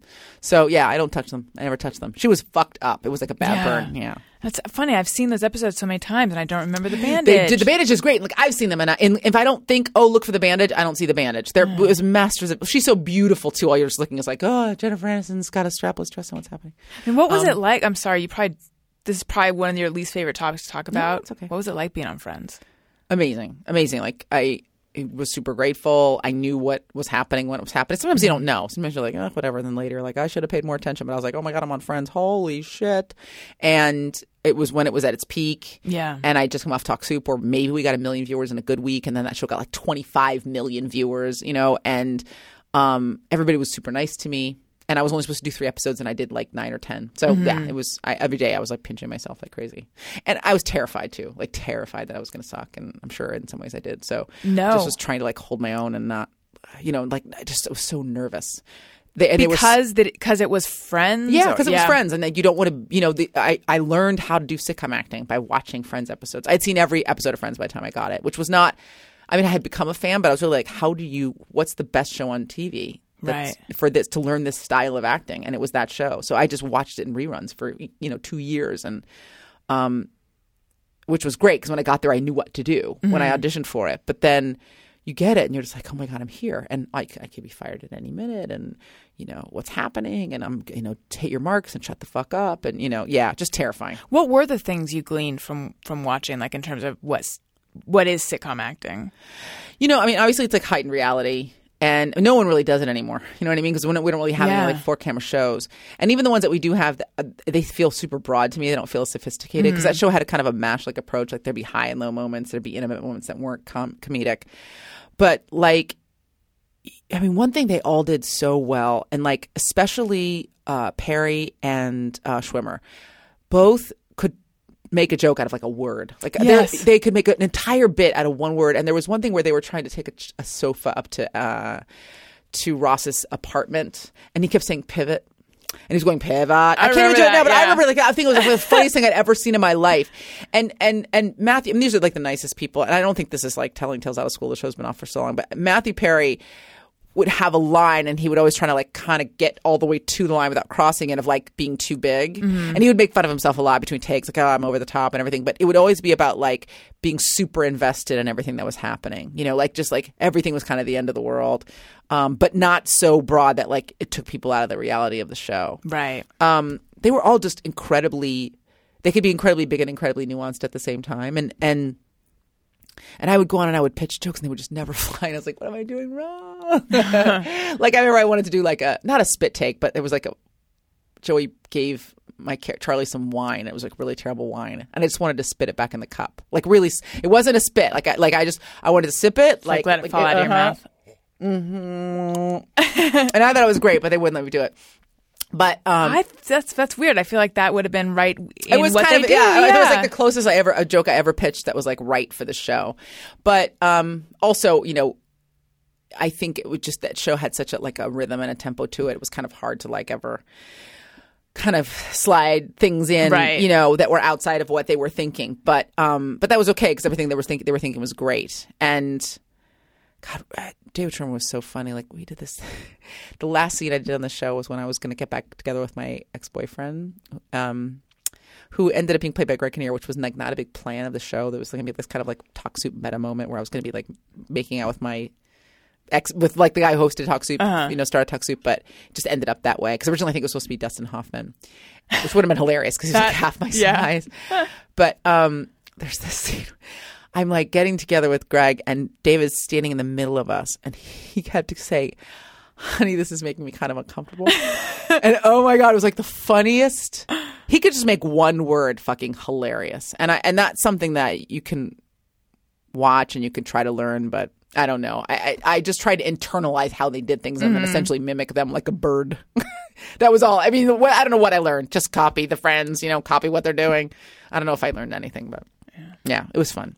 Sean Brown photo. Is it just me or does everyone exhale and hold their breath for a second or two when someone coughs so as not to breathe in any germs? I don't do that. Maybe I should, but I don't. Um, I just suck up the germs. I sometimes look away. I don't think I ever hold my breath, but I'll sometimes like look up and away. Yeah, just like up, but casually, so they don't get offended. Yeah, Right. But also, if you're coughing and not covering your mouth, go fuck yourself. Maybe I just look at you in the eye and punch you. Ooh, wait, say that again. Say if you're, we have a little thing. Oh, okay. So if you're if you're coughing and you don't cover your mouth, go fuck yourself. Hey, hey, hey, go fuck yourself. All right, here's one. I don't know how you're going to feel about this. I- Trent Jackson 2, the need uh. to push your ass back in after making a dumpadilly. So, dumpadilly, I feel like it's self explanatory, but it was, was it Jake? What was his name? Johansson. No, Gyllenhaal? Steinfeld, or he's a bodybuilding guy. Oh, okay. And Yeah, he was on the Steinfeld Adam, sounds right. yeah, Steinfeld, on the yeah. Adam Carolla show, and he just casually said the word dumpadilly, meaning number 2 mm-hmm. Like this is just the That's word. That's cute, just his word for it. Right. Yeah. Which so I of course it's like I'm, I'm sorry. What did you say? Which I I'm in love Right. with this. So anyway, Trent Jackson too is asking if everyone needs to push their ass back in after making a dumpadilly. Um, I feel like you're doing it wrong. I feel like you need medical assistance, much like the earlier guy, because if you have to, you have a, either an like a life-ending, life-threatening hemorrhoid, which is what I think. That would be my layman's diagnosis: Yeah. is that you have a really bad hemorrhoid, or you have a, a polyp the size of like a human finger. Either way, or maybe you need more fiber and water. Any three of these situations is bad news for your ass. Mm-hmm. Right. If you have to push your insides back up into your bottom, yeah, like how much your insides are coming out? yeah, is it like a little bit? Is it a lot? Also, are you digging around back there? Like, what's how's your Yeah. whole hygiene program? Yeah, How But- did you realize you need to do this? Was there a mirror involved? Right, right. Are you like you get down like a speculum in a mirror, just like what's happening in my ass. You need help, and I'm like, not it sounds like an educational book. What's happening in my ass? exactly like uh, with the thick cardboard pages where you turn it. It's like Yeah. everybody everybody poops. What's happening in my ass? You need help, and I'm not even joking. Trent Jackson too. Go get assistance. P. Feld. I think up snappy comebacks to use on people who I think could insult me. Then I'm disappointed when those people are nice to me. Totes. Yeah, I'm not. Dis- I'm not disappointed though. Usually, I think, um, I think "Ugh, I'm so. I have such a negative outlook on life that I even thought that I was going to get into a situation where I would need to come back, and it turns out they were totally nice or something like right? that. So like, I did uh, Larry King back when it was still in the air uh, with Ann Coulter, and I was really ready to like read her the riot act. And then the first thing she said to me was like, "I'm such a huge fan of yours," and I was like, "Oh God damn you, thank you," because you know, first of all, if you're an actor and someone says they love your work, you just like it's like kryptonite. You're like, "Oh really?" Like, um, and uh, and I think she's an awful person and says awful things constantly. So like, I was really ready to be like, "Let's do this," Yeah. you know. Um, we got combative on the air, which was fine, but she was really disarming in that moment, and it was Yes. really it was really hard to be like furious. I um I have also met her, and She's so hungry, I right? She's like she's like a little bone, like a rattling, like a like a saltine cracker with feet. She's so thin. she's. I feel like she's got to weigh less than 100 pounds. she's well, she's what they call in the business and also in the world and also everywhere eating disordered. she is an anorectic. She Do you know that for sure? Well, uh, only by looking at her and smelling the kind of like the wafting, the g- gusts of of um, like pre-death. She's she's super thin and um and and I'm sure she's nice to somebody, and she was nice to me in that moment. So I want to give was her really. that. That's what I was going to say. Is that I was, I also, you know, sort of expected to have the experience it sounds like you expected to have, but she's so friendly and Super she was friendly, so nice, and my open, mom was open with me. face too, like not even kind of fake friendly, like Yeah. hey, no, she's like yeah. she she actually. I can't believe I'm gonna say this. She makes you feel warm. That's yeah. I thought, and then I was like, oh, that's how she gets to be That's this way, how she- right, Because right. she, because off air, she's, she's, not so evil nice all the time, right? Which would just shri- like shrivel up into like that little lump of evil, you know, in in the In time in the Time Bandits. Um, and and maybe the act, maybe stuff on stage isn't act. Maybe she's a performance artist. You know what I mean? And she just says the I- worst possible thing ever just to get people to react. I don't. I wonder that. Do you think that is the case? Mm-hmm. It's possible. I think there are some people for whom that's a performance, and and they just were like, "What's going to scandalize people?"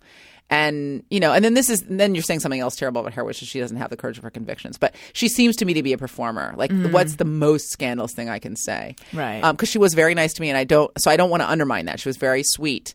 Um, but I, but she's she's so skinny. I feel sad. I feel like she's hungry. Maybe that's why she's so mean to people and she's so hungry when she's right there. because she just needs. She's like A cracker. just- and also like Nicorette gum's not a meal. BT Dubs, ladies. anyway, oh, Wow. Yeah, that was fun. That, well, thank you so much, Aisha Tyler, for doing my show. I really enjoy it. trying to think if there's anything. Okay, so your book comes out in July. Oh yeah, right? you do the things. Should we do the? Yeah, things? let's plug the things. Okay, let's plug all the things. So you can see me every day on the talk on CBS. Um, and I know you think you're like uh, too hip for it, but it's hilarious and you should watch it or DVR it, whatever. Do you find that to be the case that people think they're too hip? For? I think people it? think they're too hip for daytime TV, Mm-hmm. and then they like, and then they're like, I was homesick and I watched a show and it was awesome. So that's that. I'm really proud of that. Like I have a lot, a lot of men actually. I remember like I was, I was homesick, or you know, I like took a week off, and my wife maybe watched it, and now we DVR and watch it at night. So that's great. It's filthy, by the way. It's like the dirtiest show in daytime. It's really great. Um, I mean, as dirty as you can be in daytime TV, but it's like it's for grown-ups. I love it. So that's every day, and then Archer actually season finales coming up, but you can always get any of the seasons on like Netflix and streaming and DVD and things of this nature. Season four, start, start to work on season five now. Um, I start Whose Line Is It Anyway in April. It airs over the summer. Everybody's coming back. I mean, Brady, Colin Mochrie, Are you excited about Stiles. I'm super excited and a little nervous because it's like huge shoes to fill Yeah. with Drew Carey, and he's amazing. And I'm just going to try not to suck. Um, but they're, they're an amazing team, and Wayne and I are good friends, and so I'm excited about that. Um, my book, Self Inflicted Wounds, comes out July 9th. You can pre-order it now by going to girlonguy.net, where you can also look and listen to all of my podcasts, uh, both the the free ones and also the premium ones. And this is your second book. You also have Swerve, a guide to the sweet life for postmodern girls. Yeah, it's actually placeholder. The the, the real name was Swerve, uh, p- uh, Reckless Observations of a Postmodern Girl. Originally, the Guide to the Sweet Life thing, I was like, ah, this is not a self help book. This is a bunch of random bullshit. Um, but yeah, so that was my first book. This one I'm really proud of, and um, and it's I hope. Yeah, I'm really proud of it. I'm excited. I'm excited about that. And then uh, and it's stories of your own. stories of my own. Yeah, all my failures. All it's like literally like a book of Schadenfreude. So just if you want to like see somebody fuck up like repeatedly over the, like the span of their life, um, and yeah, it's how I almost set myself on fire, how I almost died, just all like stuff that I did to myself, and hopefully people, hopefully there's a nice takeaway, which is like don't be afraid. You know, be fearless in your life, even if being fearless means that you like run headlong into your own doom. Um, it's worth it, right? Because you just got one shot at all this, Mm-hmm. so go nuts.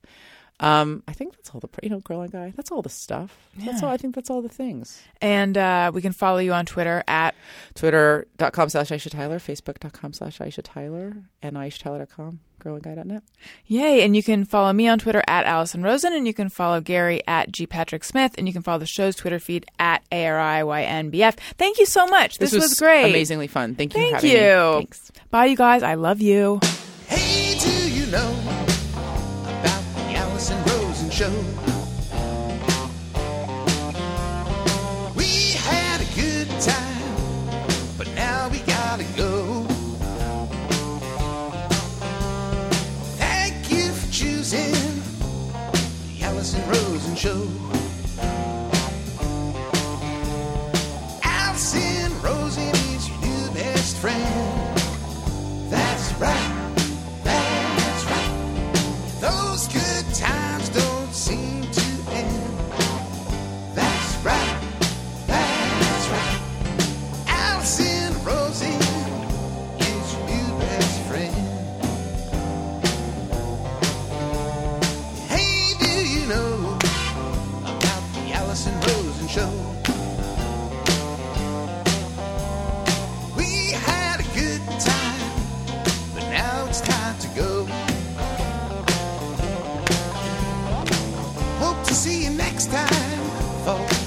The Alison and Show.